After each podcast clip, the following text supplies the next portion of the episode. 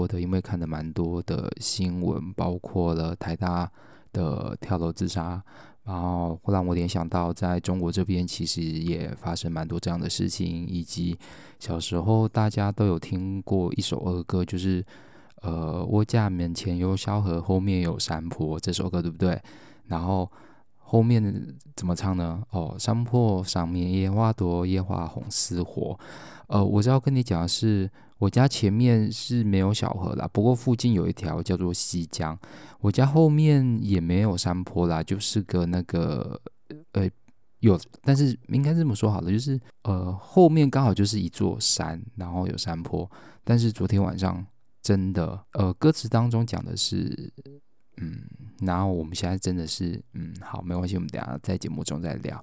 还有就是要介绍，就是 Netflix 又推出了新影集，然后自从上次的呃《Emily in Paris》就是艾米丽在巴黎之后，接下来新的一一呃中文翻译名称叫《后翼弃兵》，不知道你看了没有？不能看没有？七集都已经出来了，那如果没有的话，你会在这。应该说，在这一集里面跟大家做一个分享，以及一个月左右就要接近圣诞节了，那去哪里比较好呢？接下来也要告诉你一些，就是关于十一月底，应该说下半月到十二月的一些精彩活动。那我们节目就开始喽。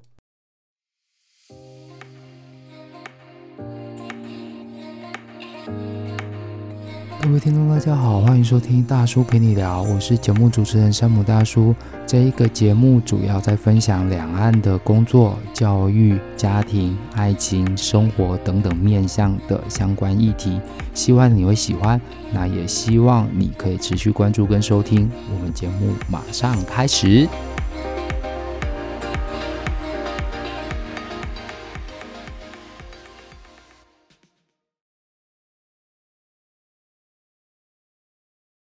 好，欢迎回来。那我们首先先讲一下台大最近的事情。哦，我是在昨天无意间就是新闻跳出来，在翻墙的时候，然后 YouTube 新闻跳出来，就是说台大已经有两个人自杀，然后开始社会就关注说，其实台大学生压力很大，然后讲了很多的，呃，应该没有啦，一个就短短的一个半分钟的新闻，然后我看完之后，我就在想，哦，嗯。好像 something happened 了吧？感觉台大里面，然后是不是又要？哎，我我不知道是不是昨天又爆出了第三个学生又自杀。嗯，课业压力虽然很重要，但我应该说课业压力很大了。然后课业对学生来讲也许很重要，但我觉得相信人生还有更多其他事情。嗯。对我来讲，我会觉得说自杀不能解决任何事情，包括说就是，呃，用药也是，用药也是。那我们先回过头来，先谈一下，呃，台大新闻报道着重在于就是学生课业压力太大，但我却并不晓得，我嗯，其实只是透过新闻报道，不知道说他的课业压力大是来自于面对的期中考，然后课业压力大。还是这个只是，还是大家只看到是表面的现象，而不是长期带来的一个后果。所以其实应该要，可能要先去了解一下他长期的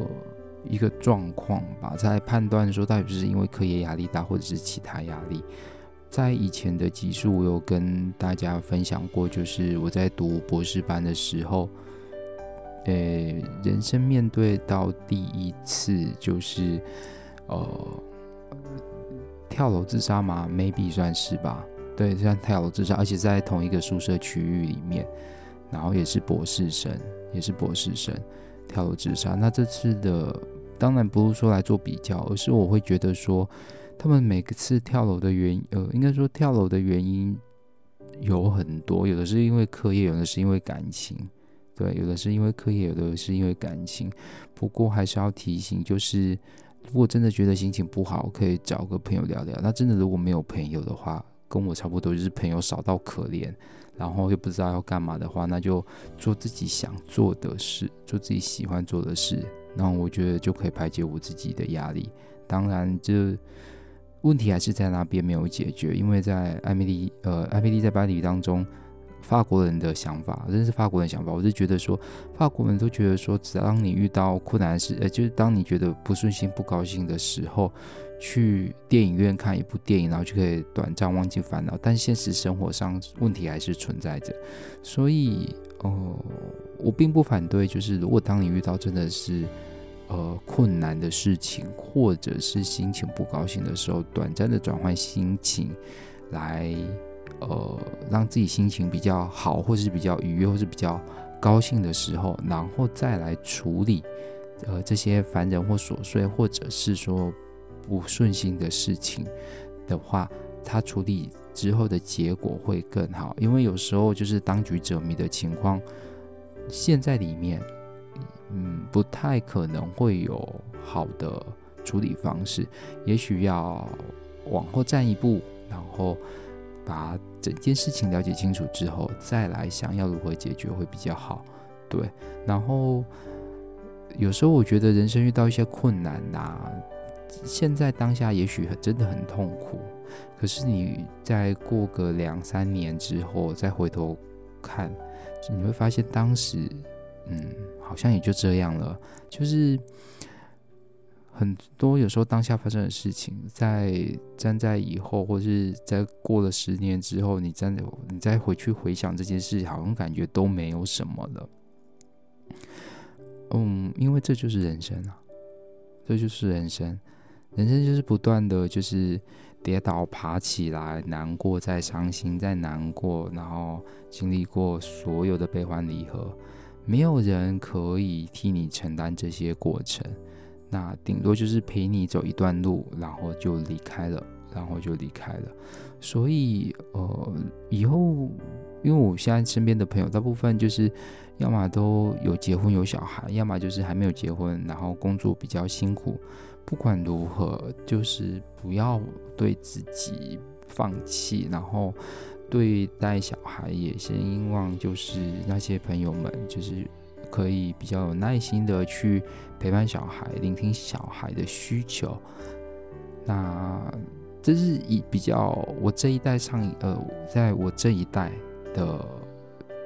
朋友可能比较遇到，就是上一代的父母可能经历了就是困苦的生活，然后努力爬起来之后，有的父母可能就是没有读什么书，所以他会把自己的期望跟希望放在小孩身上，然后就是放在我们这一辈身上。但呃，我不希望这件事情就是再一直持续下去，原因是因为。有时候就是传统的父母会觉得说，读书会让你出人头地。以前我只能说，真的在以前，嗯，出人头地的机会是比较大，就是翻身的机会会比较大，是真的。然而到了现在这个情，呃，应该说这个时代的话，其实读书只是会让你的呃知识更多，然后 maybe 眼界更开阔，想的更多。那这不呃，是不是真的就是书读得越高，钱赚得越多，或者是生活会呃，生活会变得比较好？倒不是绝对的正相关，对，倒不是绝对的正相关。所以有时候小孩子做自己喜欢做的事情，或者是你去做你自己喜欢或真正想做的事情，其实他的收获跟。呃，你心中的满足有时候会比那些金钱来得更大，哪怕是生活真的不太顺心或不太如意的时候，然后做自己喜欢做的事情，会让自己的心情转换或转变，对，让自己的心情转换或转变。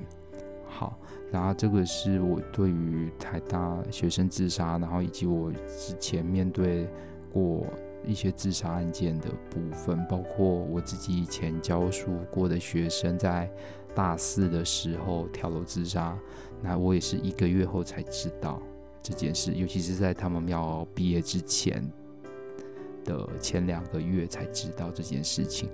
所以，自杀不能解决事情，自杀就只是你放弃了处理这件事情而已，然后放弃了去面对人生功课。嗯，对，当然放弃也是自己的选择，我们不能怪谁，我们也不能责骂谁，因为所有剩下的责骂或者是批评或者是评论都是身后事了。对，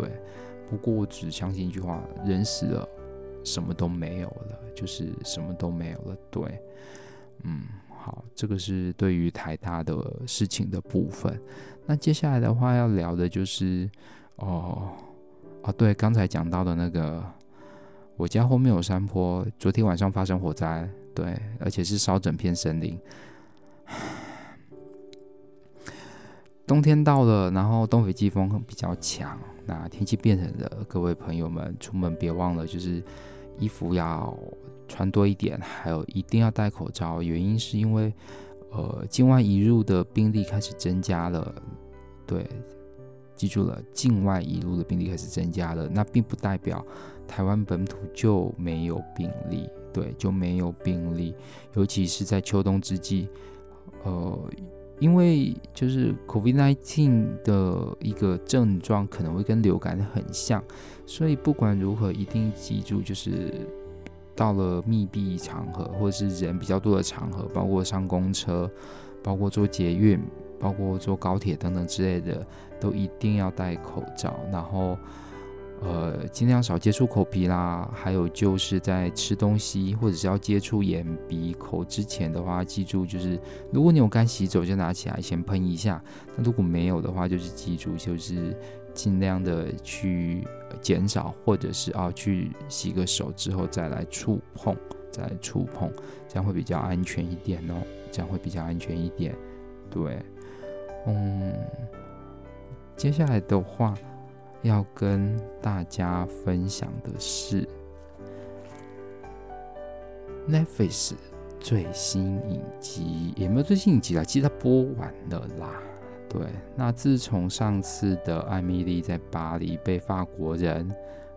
讲的，就是以美国人的视角跟观点来讲法国，所以法国人觉得有些是，其实大部分都是错的。这很正常，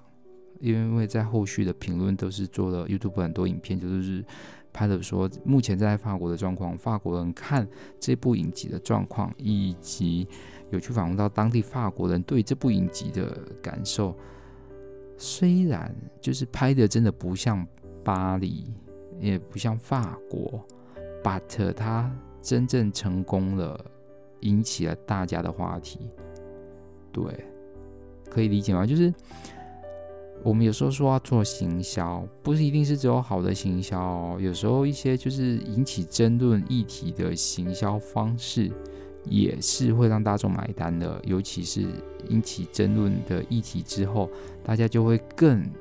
怎么样？更去了解这个当地的情况以及剧情的内容。当然，《艾米丽在巴黎》就是一部呃。怎么样讲？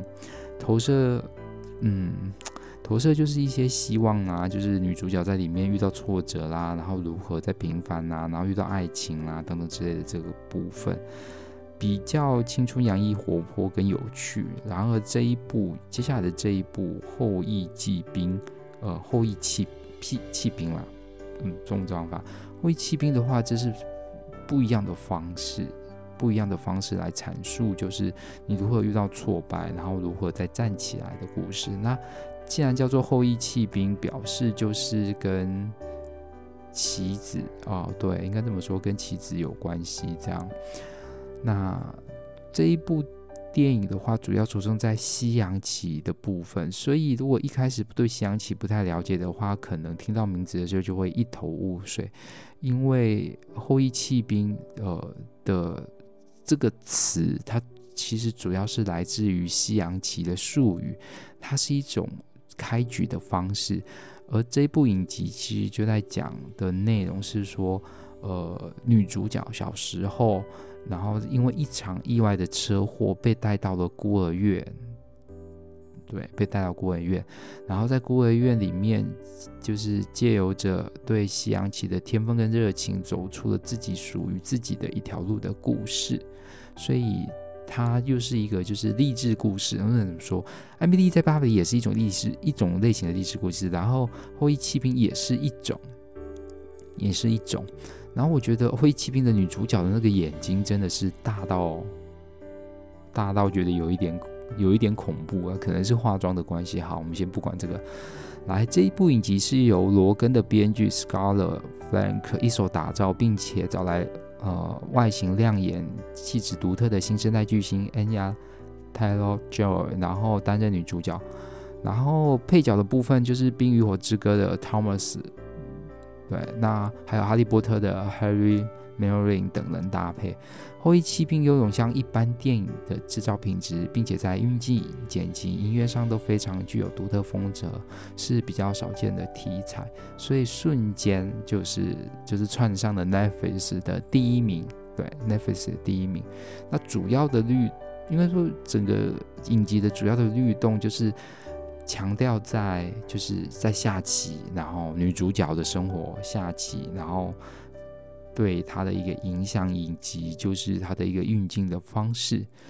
嗯，然后不管是透过事后转述加上手法的蒙太奇，还是在棋盘与棋手之间表情特写不断切换，搭配上生动的叙述以及配乐，都让这些比赛紧凑感完全不输给大型类型的竞赛。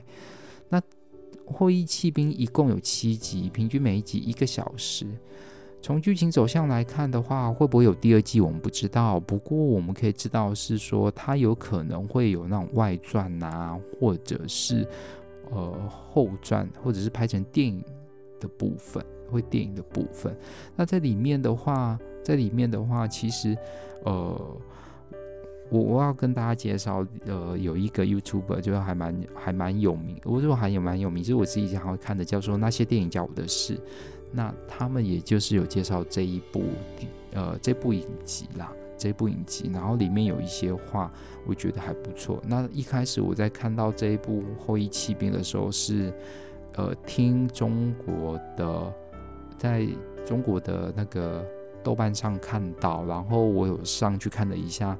YouTube 上面有人先对这一部影集先做了一个简介，这样子看完了解整个故事内容之后，然后再来看这个。呃呃，影评这样子一个剧评啊，这么说的一个剧评。然后这个剧评的话，里面有一句话我，我就是最近想，我觉得我看到这句话，我觉得蛮认可的，就是它里面有一句话讲到是努力想要改变命运的人是没有空抱怨命运的。对，我觉得真的是这样，嗯，真的是这样。原因是因为我最近。对于这所学校，就是我对于我自己工作的地方，我开始，呃，我从以前就就是好像有点愤世嫉俗，都觉得说怎么会自己待在这种学校？但是接下来就是慢慢的心境的转变之后，我会觉得说，与其抱怨，不如就是专心在自己身上，然后不要再去，嗯，不要再去抱怨，也不是说不要说去抱怨，而是把这些抱怨转变成改变自己的。动力，改变自己的动力，所以现在这个状况会觉得说，别人怎么样，别人做什么事情，anyway，只要不要影响到我，或者是说对我来讲就是影响不大的话，基本上我是不会再去呃太特别的去关注。原因是因为我把更多的心力跟时间就是关注在自己身上，包括说。看更多的书，包括说去运动，包括说学习不一样的东西，对，所以就是关注在我自己身上会更多啦，那就不会再去想人家在干嘛，甚至就是很多老师都说，哎，你知道你们班上同学谁谁谁？我说哈，那是哪位？我就是个天生脸盲，也不是说脸盲，就是脸跟名字搭不起来，然后每次同学都走过路上，哎，老师你好，就哎。你好，我知道他是我教过的学生，但问题是我根本不知道他的名字叫什么。就是每次都这样，这很正常。哎，不是啊，这好，对某些人正常，对人不是。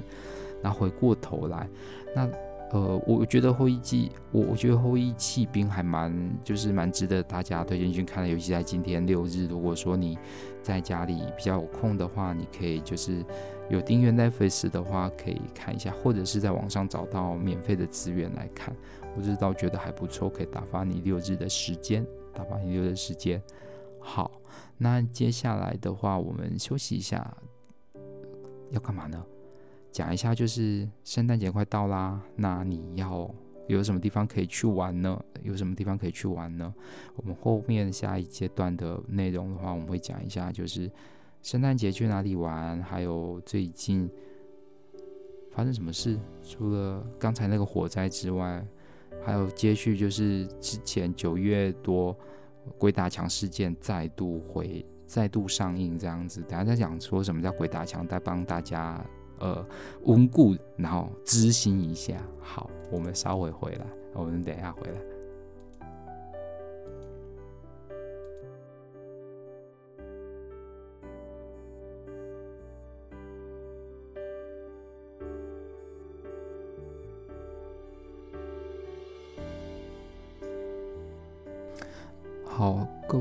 感谢你，欢迎回来继续收听。那我们接下来要讲的就是圣诞节可以去哪里。接下来的部分的话，要跟大家介绍的是新北欢乐夜诞城于十一月十三日正式登场。那首次与迪士尼合作，以迪士尼经典童话为主题，所以如果觉得假日无聊，不晓得去哪里，可以到新北欢乐夜诞城。活动的话，就是有圣诞节、跨年到明年的一月三号。那不同以往的部分，是因为新北市升格直辖市十周年，所以扩大活动规模。除了迪士尼系列的小木偶、灰姑娘、小飞象、妙妙蛙进驻之外，也创下三项第一。第一个是历年时间最长五十二天。第二个就是艺术装置最多四十八座，第三个是范围最广大，从府中商圈就是跨到府中商圈就对了，高达八座天灯桥。那这一次的部分的话，这次部分的话应该这么说好了，因为呃新北呃应该说新北欢乐夜诞城在怎么讲？去年好像荣获全球五十大之一啦，就是。可以到就是过夜诞城就是比较好的部分，所以今年好像加码就是做更多，做更多。那它有什么东西？嗯，如果说你已经有兴趣的，听了心痒痒的，想带你的小朋友或是你的男朋友去逛的话，建议就是可以晚上开始去走一走喽。好，那这次的话，它的灯光秀晚上有灯光秀，结合了十部迪士尼动画打造的设计，是全台唯一的迪士尼 3D 光雕镭射投影秀。那它的时间点的话是下午每诶、在市民广场每日下午的五点半到晚上十点，整点半点都展演五分钟。目前是公主篇，十二月起将有第二波的故事情节给你焕然一新。焕然一新，然后这边的话，新北欢乐夜诞城以往被戏称为竹笋造型的主灯，今年全面升级，结合三百六十度的巨型机械装饰，打造成迪士尼梦幻音乐盒。对，迪士尼梦幻音乐盒，所以可以去耶，我觉得还不错，还不错。然后它有一个妙妙妙妙猫的。亮灯时间是五点半到晚上十二点，然后新福呃在于新福路中山路口登场，对，然后还有什么？好像蛮多的诶，他推荐的还有第一个是打卡地打卡盛典，第一个是花样，那繁花茂叶的圣诞结合灯饰的光廊，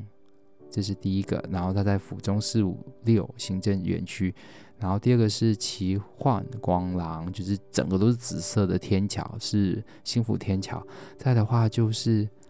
哇，香榭光廊是有点金色的，然后在新站天桥。所以这次的部分的话，其实还蛮多的。那白天的部分的话，啊，重点是有免费设施可以玩哦。在站前广场的话，有历险小火车、疯狂海盗船、奇旋呃情外旋转木马三项免费设施，所以要玩的也是可以去哦，大人小孩都可以去玩。所以在相关的讯息，我到时候会放到资讯栏。这是新北的部分，至于台中好像开始也有了，所以住在台中的朋友不想的话，可能后续我会再介绍一下。如果台中有更多消息的话，这是新北的部分，在十一月十三号已经隆重登场了。北部的同学、北部的朋友想去的话可以去哦，想去的话可以去哦。好，这个是先暂时告一段落在这里，接下来我们就要回顾一下我之前。碰到的鬼打墙事件，我在中国考驾照。那听众朋友，如果说你以后要在中国开车或者租车的话，一定要拿中国驾照。那中国驾照怎么拿呢？只要你持有台湾的驾照，在我我记得那时候的规定是在持有台湾驾照在五年以上，然后就可，然后重点是没有过期，然后你就可以在这边换考。中国驾照，那在换考中国驾照的时候，我们就是不用考数科，就是不用再考上路开车了。但是我们要去考学科，就考学科一，然后你就可以考过的话，就可以拿到驾照了。好，我拿到驾照，然后第一期是六年，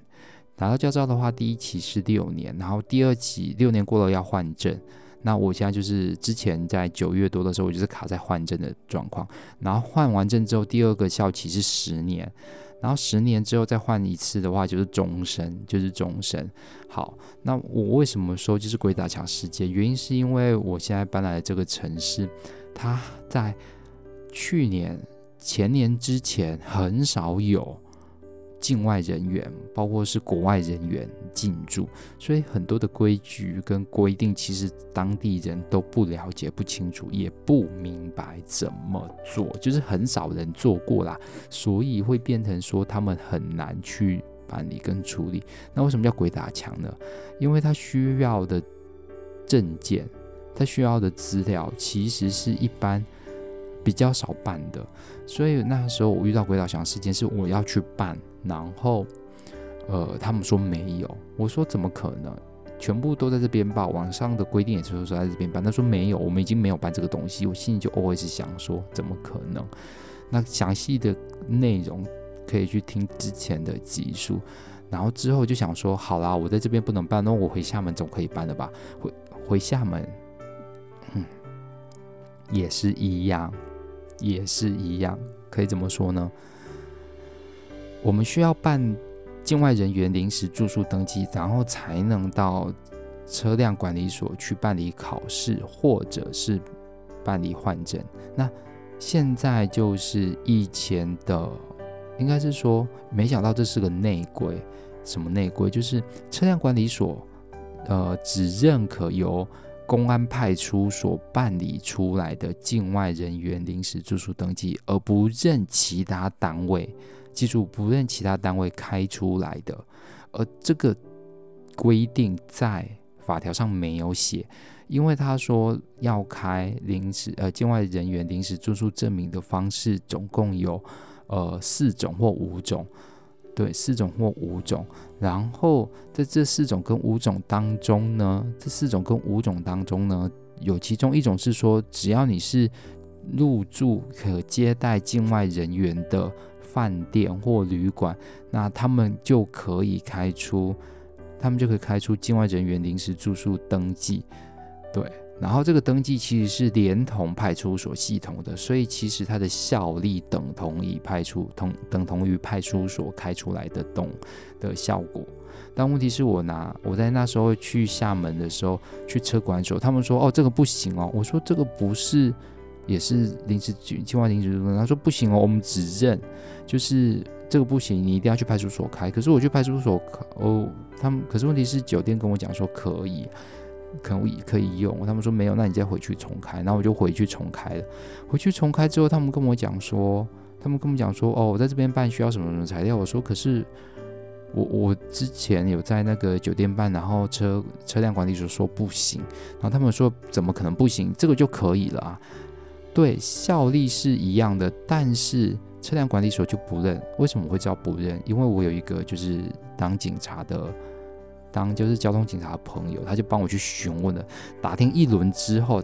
他得到的结论就是，哦，车辆管理所坚持一定要派出所开，他们只认派出所开的，其他都不认。我心里就想说，呃，